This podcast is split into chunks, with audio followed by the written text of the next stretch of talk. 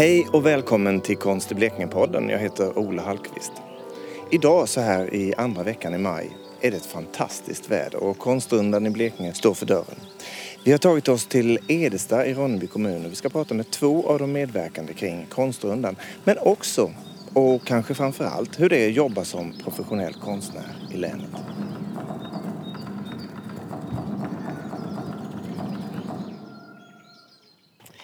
Jag heter Susanne Demone och ehm, gör allt, jag är sån här allt i allo. Jag eh, jobbar med skulptur, måleri och emalj plus diverse annat eh, som jag kanske inte kan sätta ord på. Det är allt möjligt. Eh, jag heter Malin Mena och jag jobbar som glasblåsare.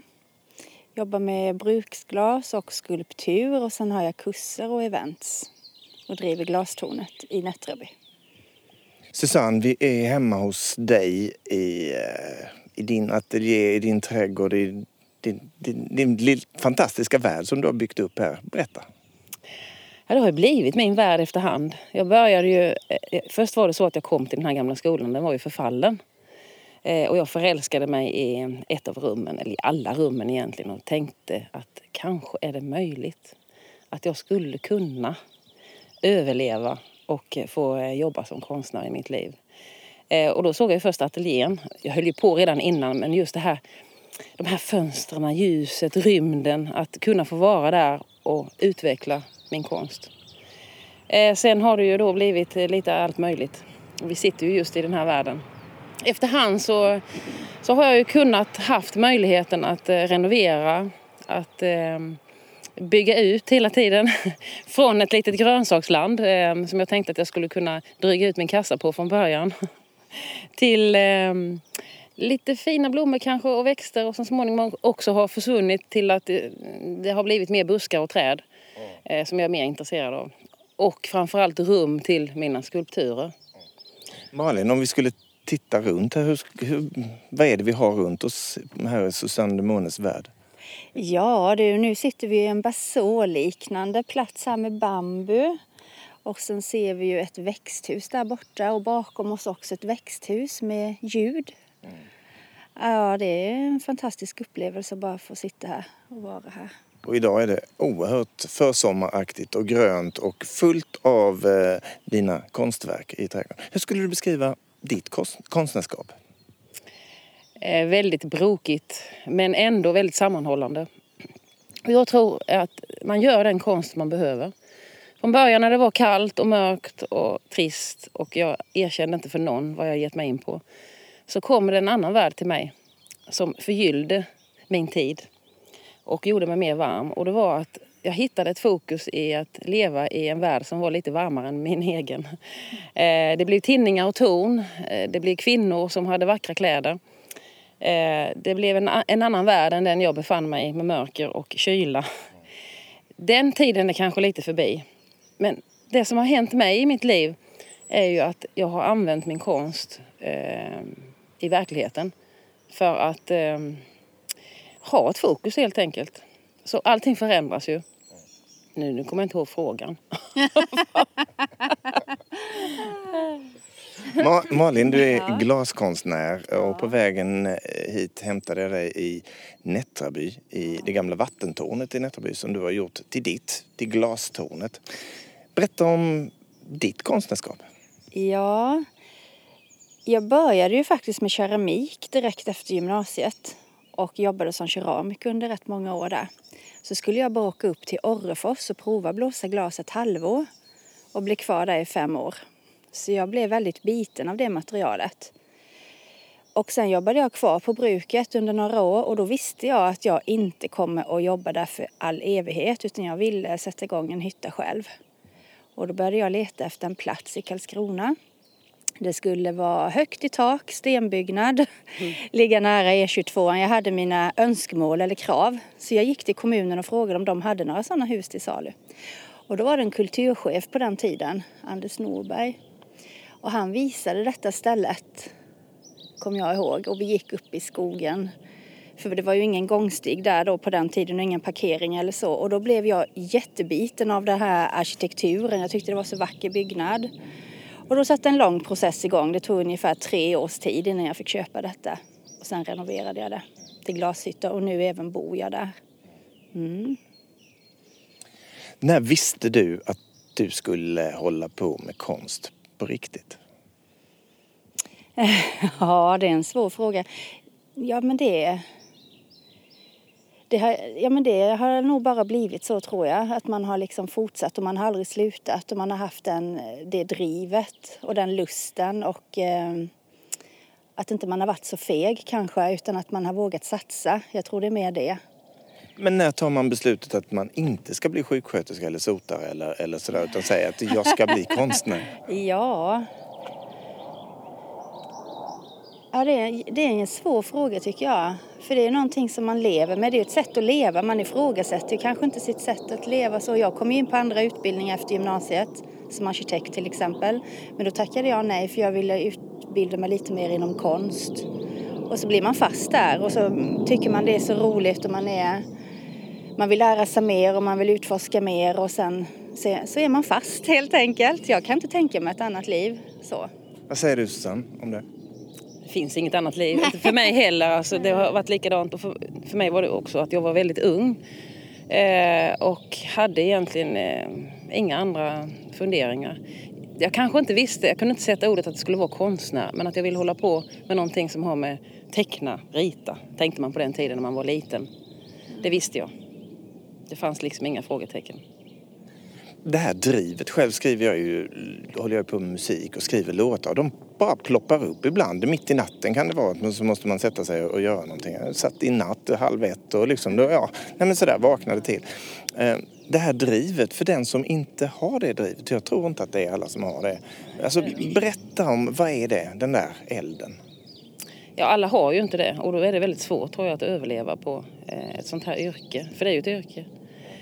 Eh, det är ju någonting som jag tror man är medfödd med det. Och det bara är där inne och det bara liksom eh, det håller på och ehm, maler på något vis. Man slipper det aldrig. Utan man måste hitta sätt att, att egentligen koppla av emellan. Att, eh, ja, ibland är det svårt till och med att stå ut tycker jag. För mitt huvud är så det håller på att sprängas många gånger och jag har inte alltid tid att få fram det man tänker. Men drivet finns i och idéerna bara kommer. De är ju där liksom och bara ploppar upp och, och man vill jobba med det ena och det andra. Och egentligen det svåra att stoppa det tycker jag. Vad säger du? Ja, jag tycker ju att... Eh, ja, vad var frågan? Drivet. jag satt och tänkte på... Ja, eh, drivet ja. Mm. Ja, men mitt driv kan jag nog säga, alltså jag är en väldigt envis person och jag vill ha lite motstånd i livet. På olika sätt kanske. Ja, nej, men just det här med glas som är väldigt svårhanterligt som inte man eh, kan hålla i handen och det, man måste ha något emellan sig och glaset och man eh, Lera var ju mer lättare på det viset och glaset var eh, svårare teknik och jag gillar de här utmaningarna kan jag säga. Och jag är ju långt ifrån fullärd inom glas. Men det finns ju hela tiden nya saker att lära sig och man vill utveckla mer. Men det är mer kanske tidsbrist och så ibland. Men, eh, nej men drivet tror jag också som Susanne säger, det finns i en. Jag tror inte det är någonting som man... Man, är, man har olika personligheter helt enkelt. Vad är konst? Det är, en, ja, det är frågan, vad är det för någonting? Ja, om jag skulle säga vad jag tror att det är så är det ju någonting som man uttrycker inifrån. Äkta och sant. Men vem, bedöm, vem, vem, vem bedömer det? Vem bedömer det, ja. Eh, vad som är konst. Det finns ju de som är utbildade till att bedöma det. Men jag tror inte alltid att det är rätt och riktigt heller. Det är väldigt svårt. Jag tror att först och främst så ska det komma inifrån i alla fall. Äkta och sant. Ja, men det håller jag med om. Att, att det måste vara ett sant, att man är sann mot sig själv mm. framför allt. Och att det är ett uttryck, att man vill uttrycka någonting, att man vill sätta något på pränt eller på, göra ett avtryck eller vad man ska säga. Mm.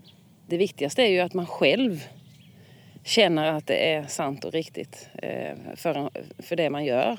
Mm. Eller det man håller på med. Eh, att inte bara göra någonting för att man tror att det här är någonting som någon annan gillar och kanske vill köpa. Eh, då är det ju inte på rätt sätt. Utan eh, det är ju att, att, att hålla på med konst också, är att bygga en egen värld inom sig. Att, och att sen också kunna få ut det. Och det är ju det som ofta är det svåra. Att kunna uttrycka någonting, att, att sen vara så fri så att man får ut det. Och i början är det ju så, det spelar ingen roll om man går på eh, konstskolor eller eh, autodidakt. Eh, I början är man barn och man fortsätter hela livet att vara barn egentligen men man blir mer säker på teknik och kan släppa den och bli fri. Mm. Det är då eh, man kan eh, uppnå höjder tror jag. När man inte tänker längre på vad gult och grönt blir mm. när man blandar det. Mm. Att man måste vara fri i sin teknik.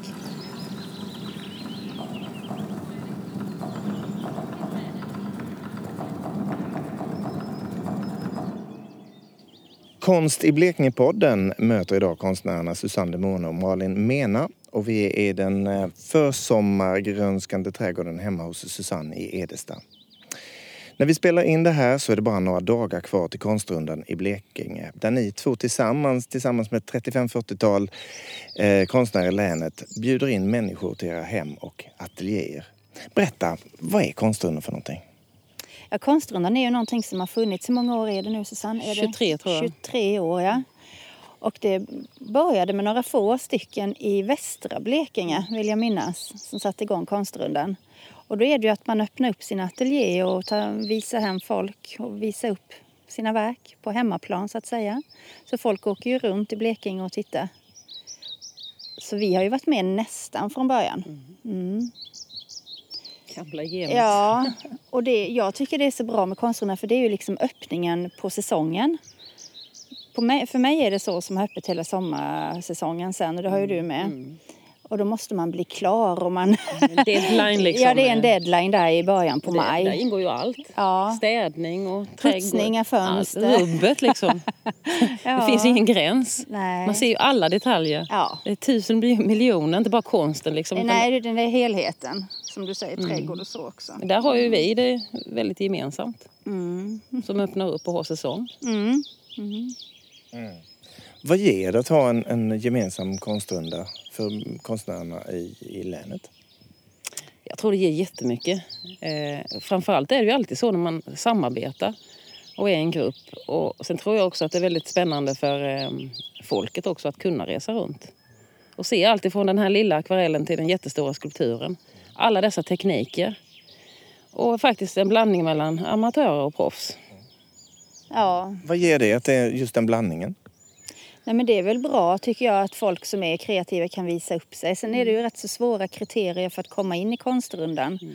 Och det har ju varit lite kritik och så mot det. Och det kan jag förstå. För jag tycker att det är bättre att man kanske tar in eh, något fler och att man kanske öppnar upp lite mer än att ha stränga eh, kriterier. Det kan jag förstå. Men sen måste man sätta en gräns någonstans också så att inte det blir för hobby aktigt. Och den gränsen är svår. Mm, alltså, någonstans var vi väl inne på det innan, vad det är konst och liksom mm. vad kvalitet i konst. Hur, hur tänker ni där då? Ja, det, vi har ju gått igenom väldigt mycket mm. olika äh, frågor och ja. faser i konstrundan. Och vi har, från början kan man säga, då var det ju öppna ateljéer helt och hållet. Och intaget var faktiskt att eh, konstrundan hade en jury. Mm. Och juryn bestod av konstnärer som kom från andra län. Och då kunde alla har chans att eh, komma in, för de blev invalda då. Och det är flera eh, medlemmarna som har blivit invalda på det sättet. Eh, samtidigt så hade man då kriterier att eh, man skulle vara med i något godkänt, någon godkänd organisation som KRO eller då var det Svenska tecknare också och KIF och så. Och det har ju också ändrats lite grann. Det här med jurydelen ändrade, var jag faktiskt med och ändrade för att det var det svåraste när man driver en konstnär, det är som alla andra föreningar det finns inte tillräckligt med folk som vill jobba i styrelsen eller sitta i styrelsen. Och eh, för att få eh, tid så plockade vi bort det och eh, ja, använde oss av egentligen organisationerna då som bedömer om det är god konst och man kommer med i den här. Så då slipper ju vi också få problem att folk tycker ja men jag kommer inte med, varför kommer inte jag med? Kan du svara på det? Jag gör jättebra konst här, titta. Mm. Nu slipper vi ju eh, ta det ansvaret. Men sen är, ju, sen är det ju ändå så att det inte är så lätt att komma med i KRO heller. Nej, det är det som har blivit Eller eh, KIF mm. eller... Eh, För det, det är ju hårfint, som vi pratade om innan. De flesta lever ju inte på sin konst. Och man behöver ha ett visst antal utställningar och inköp och ja, det är en hel, en hel rad. eh, För att eh, klassa som yrkesverksam konstnär. Och då får man lägga i kan jag säga. Ja, så är det ju. Mm. Det är återigen det där med satsningen. Ja. Finns det något som förenar konstnärer i Blekinge? Finns det något som är gemensamt? Ja, det var ju en svår fråga tycker jag. Men det är klart att, att vi bor i Blekinge är ju Ja, det är väl det. allra eh, Ja. bästa gemensamma nämnaren. Och att vi, ja, jag hoppas ju att alla älskar det här fantastiska länet, för det gör jag. Och det tror jag Malin också gör. Och det är därför vi är kvar. Det var ju... Ja, men det är Vi nog är därför kvar. vi är kvar. Annars hade vi nog inte varit kvar. Nej. Nej. men det är ju inte helt lätt att verka i Blekinge utan att vara för negativ eller så. Men om man tittar på kollegor runt om i Sverige så kanske det är lite, ja men det känns som att det är lite lättare. Eh, Man hoppas att den, att det kommer att lätta lite här också. Intresset också hos människor. Jag tror att kli- klimatet i Blekinge är rätt så hårt. Och hade Malin och jag inte eh, utökat eh, eh, vårt konstnärskap med allt det vi har gjort. Som Malin sa, hon har ju också event och hon tar emot folk och, och gör olika mm, eh, spännande saker, hittar på nya grejer. Precis som jag gör. Eh, från början hade det varit fullständigt omöjligt. Och vi har ju också rest mycket utomlands haft, utställningar. Vi har varit på workshops både här och där och vi har, gjort ett, vi har haft ett brokigt liv. Eh, ja, det kan man säga. Ja, det kan man säga. Ja, och det gör ju att, att det också kan bli ett intresse eh, från folk här. För jag känner mig väldigt, nu efter alla dessa år, 20 år på den här platsen, så känner jag att jag har ett väldigt stort förtroende eh, av människorna i Blekinge. Men det har tagit tid. Det här med brokigt liv och konstnärskap, hänger det ihop? Ja, det tror jag. Det tror jag faktiskt. att Man, måste, man kan inte gå och vänta på lönen, för det vet man ju inte. Det går ju, man får ju inte lön varje månad liksom i fickan så här, utan en månad kanske inte man har någonting så tänker man, hur fanken ska jag fixa detta? Och det är där det kommer in det här lösningsfokuserade som är jävligt bra att ha när man, Ja. när man ska jobba med konst. Och det har jag och det tror jag Malin också har. Att det, det liksom börjar koka. Åh, ska jag nu kunna... Åh, och sen börjar liksom idéerna och sen yes, vi satsar på det här. Överlevnadsstrategi. Ja, precis. Det måste man nog ha. Tyvärr. Sen finns det ju, det finns ju konstnärer som kan överleva eh, och leva vettigt på att söka stipendier till exempel. Att eh, få in pengar för arbetsstipendier och få in pengar för vissa idéer. Och i, idag, finns, idag är det ju inte bara att måla tavlor eller göra skulpturer. Jag är ju lite gammeldags skulptur, skul, ja, skulptör, målare. Eh, eh, men många andra jobbar ju på andra sätt. Man jobbar mycket med idéer, man skriver, man gör projekt. Eh, Det gör jag också idag. Men eh, det kanske är mer tydligt. Mycket av de här... eh, Och sen har ju kommit nya medier. Du jobbar ju mycket i, i nya medier idag som konstnär. Jag, jag har en känsla av, att ni var nog inne på det tidigare, att det är relativt få professionella konstnärer i länet. Mm, Ni två och några till. Eh, hur kommer det sig? Nej, men det var nog som vi sa, att det är, det är inte helt enkelt och det är ett liv som man får välja. Och det är kanske inte alla som vill skala väck det här andra trygga som man kan ha i livet och satsa. Jag tror att man, man återkommer dit hela tiden liksom. Men om man jämför Blekinge med någon annan lite avsides del i Sverige, är det, är det sämre här eller så? Alltså jag, tror, jag har ju då en son som också är konstnär numera. Kim, ja. Och han har flyttat. Han bodde här ett litet tag men eh, han kände att det räckte inte för han. Och jag tror faktiskt att det är så att många som har utbildat sig och som kommer härifrån, de flyttar faktiskt. För att det är för trångt och för litet. Sen kan man ju välja att eh, ha detta som basen då men det kanske är ändå lättare att först ge sig iväg mot en stor stad. Där det finns mer uppdrag. Det finns inte tillräckligt med uppdrag, det finns inte tillräckligt med inköp. Och det finns kanske inte tillräckligt med pengastarka människor här. Jag vet inte men, Nej, men eh, intresse, intresse. Intresset Ja. framför allt hos eh, den gemene man i Blekinge Ja. kanske inte är så konstintresserad. när, det, när vi öppnar upp för konstrundan så är det ju många från närliggande Mm. län som kommer också. Det är ju inte folk härifrån bara. Utan det kan ju vara... Men när ni gör det då, när folk väl kommer, vad, vad är reaktionerna? Vad, vad säger de? Ja, jag har bara superlativ. Jag känner, jag känner att det är så härligt att möta den här publiken som är så lycklig, euforisk. Ehm, För mig är det att möta nästan ja, många som min familj på något vis. För att det är sån glädje att åka på konstrundan. De tycker det är så fantastiskt. Och många planerar ju ja, de planerar ett år innan för att åka på nästa runda. Och sen har vi faktiskt, det har jag upptäckt, vi har folk som brukar åka på G-rundan, Ja. Österlenrundan. Men som väljer att åka hit nu. Så vi har blivit, ja, vi har blivit en liten prick på kartan, tror jag.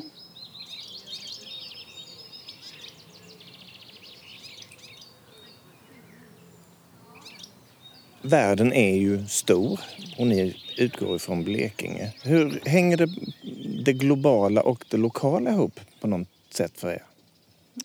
Ja, jag tycker det. För mig gör det det. Jag har alltså besökare från hela världen här. Och eh, återkommande. Till och med från eh, Singapore och San Francisco. Och- Och jag har ju också en connection via nätet. Via våra sociala medier. Facebook, Instagram, där gallerier, stora gallerier följer en. Eh, där får man också eh, tillgång till att se världen utan att resa egentligen. Och det tycker jag kan vara positivt. Jag möter, alltså jag har ju vänner och följare från, ja det man minst anade, Japan och Kina och, och, och just gallerier som man har eh, kollat in följer en. Jag tycker det är rätt så häftigt. Vad var, vad var frågan då? Det globala och det lokala, hänger det ihop? Finns det någon koppling för det där? Alltså innan jag bestämde mig för att flytta, eller äh, bosätta mig här så att säga, så var jag iväg. Jag bodde i Frankrike, jag var i USA, runt om i Sverige, Stockholm, Småland var jag länge.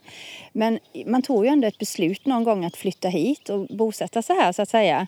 Men den kopplingen som man har till både Frankrike och USA kanske har man ju kvar än idag. Så att den, det tycker jag också att man känner. Man kanske säljer till några affärer där man fick kontakt med när man jobbade i Frankrike till exempel. Ja, så, Ehm, ni har bägge satsat ganska mycket, eller väldigt mycket, på att leva på er konst. Byggt upp den här fantastiska trädgården. Du har jobbat, byggt upp ditt glastorn i, i Nättraby. Alltså, um, hur blir det livet sen? Helt underbart. det blir bara bättre och bättre. Det är som med årgångsvin kan man säga. Ja, precis. Ja, jag tycker bara det blir bättre och bättre faktiskt. Jag känner ju också på något vis att, att jag är tryggare i mig själv. Jag är inte riktigt så eh, nervös vad ska hända nästa år utan jag har börjat coola ner lite grann. Även om jag är uppe i skyarna och far. Så tror jag att det blir bättre också och stabila. Men jag, jag har ju blivit mer och mer, vad ska man säga, eh, noga på något vis med det jag har runt omkring mig och mer eftertänksam. Det kanske är åldern också, vet inte.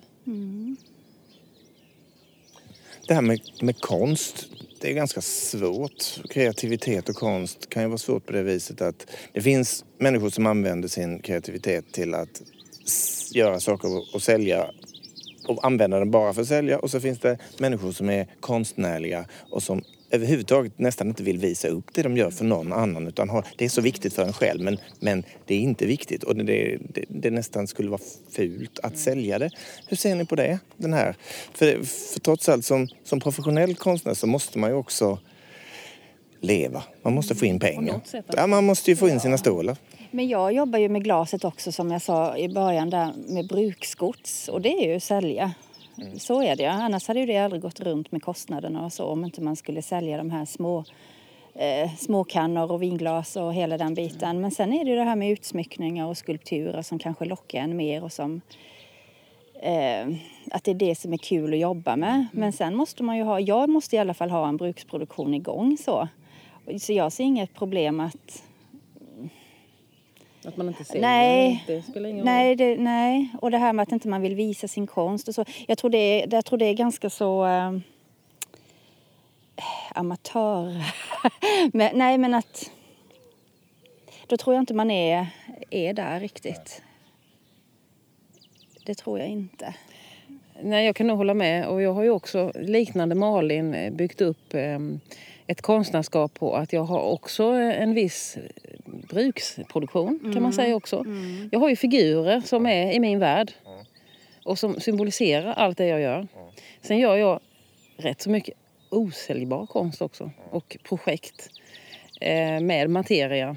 Och de finns ju här överallt. Och nu är de väldigt många. Så jag har chansen att kunna leva på också min eh, bruksproduktion kan man säga. Och eh, min säsong. Eh, och konstrundan då som ingår i den. Och det gör ju att jag har friheten 6, 7, 8 månader om året att utveckla mig som konstnär. Och det skulle jag vilja säga är grymt häftigt. Jag gillar det. Alltså det är så härligt. Jag har ju en tid när jag får vara i fred. Och det vill jag verkligen den tiden. Och då vill jag verkligen jobba.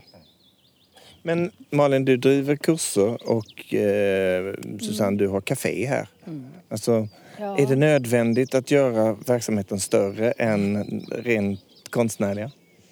Jag tycker det är väldigt spännande också och roligt framförallt att träffa människor. Alltså i mötet med glashantverket, att släppa in folk i min glashytta och låta dem tillverka tillsammans med mig. Och sen att ha kurser för ungdomar till exempel genom Kulturskolan. Vad ger det dig? Men det ger mig glädje och att det finns unga som vill eh, kanske satsa på detta i framtiden, som har ett intresse. Också att folk ser ens verksamhet och hur glashantverk då fungerar. Att, eh, ja, det är väl det. Mm. Wow. Ja. Underbart. ja. Um, om man tittar på det här i ett eh, regionalt perspektiv. Eh, som konstnär och möjligheterna för konstnärer att leva. Vad, vad, vad skulle behövas här om ni, om ni fick önska fritt? Oj, vad svårt. Eh, kanske en gemensam arena som man kan visa upp sig på lite mer. Eh, både kanske hantverks, hantverk i galleri och att man gemensamt kan driva det med lite medel. Att inte allting är eget eget arbete utan att man kanske underifrån kan få, jag vet inte. Nej, men det kanske kan finnas man... någon från regionen som drev ett ställe och som ja. en projektledare istället för konstnärerna. Man har inte den tiden Nej. kan man säga att själv driva det men att exponera. Ja precis, att det skulle finnas en arena där konstnärerna släpptes in. Eh, för jag tror att mm. Blekingeborna gillar också det lokala. Mm. Och skulle nog besöka den platsen väldigt mycket. Ja, men butik, galleri och ja. göra lite mysigt, kanske något café. Och att man tar in folk som jobbar där. Som, det vet jag inte vilka det skulle vara. Men att inte man själv som konstnär behöver lägga så mycket tid där. Det hade varit bra, tycker jag. För det har vi ju hållit på mycket med det här jobbet. Vi ser Konstråden till exempel. Vi får inte ihop en styrelse. Alltså vi får inte ihop folk som är intresserade av att lägga sin tid. Eh, mm. och då är det ju ändå massa olika människor som sitter eh, eller som är med i Konstrundan men ingen, ingen vill göra det och ingen har tid. Och så är det inom allt. Men då kanske det är bättre att, att man i det regionala, eh, som nu kanske blir landsting, då, att man bestämmer att vi ska ha en person som jobbar med konstnärerna som, som vill försöka leva i Blekinge.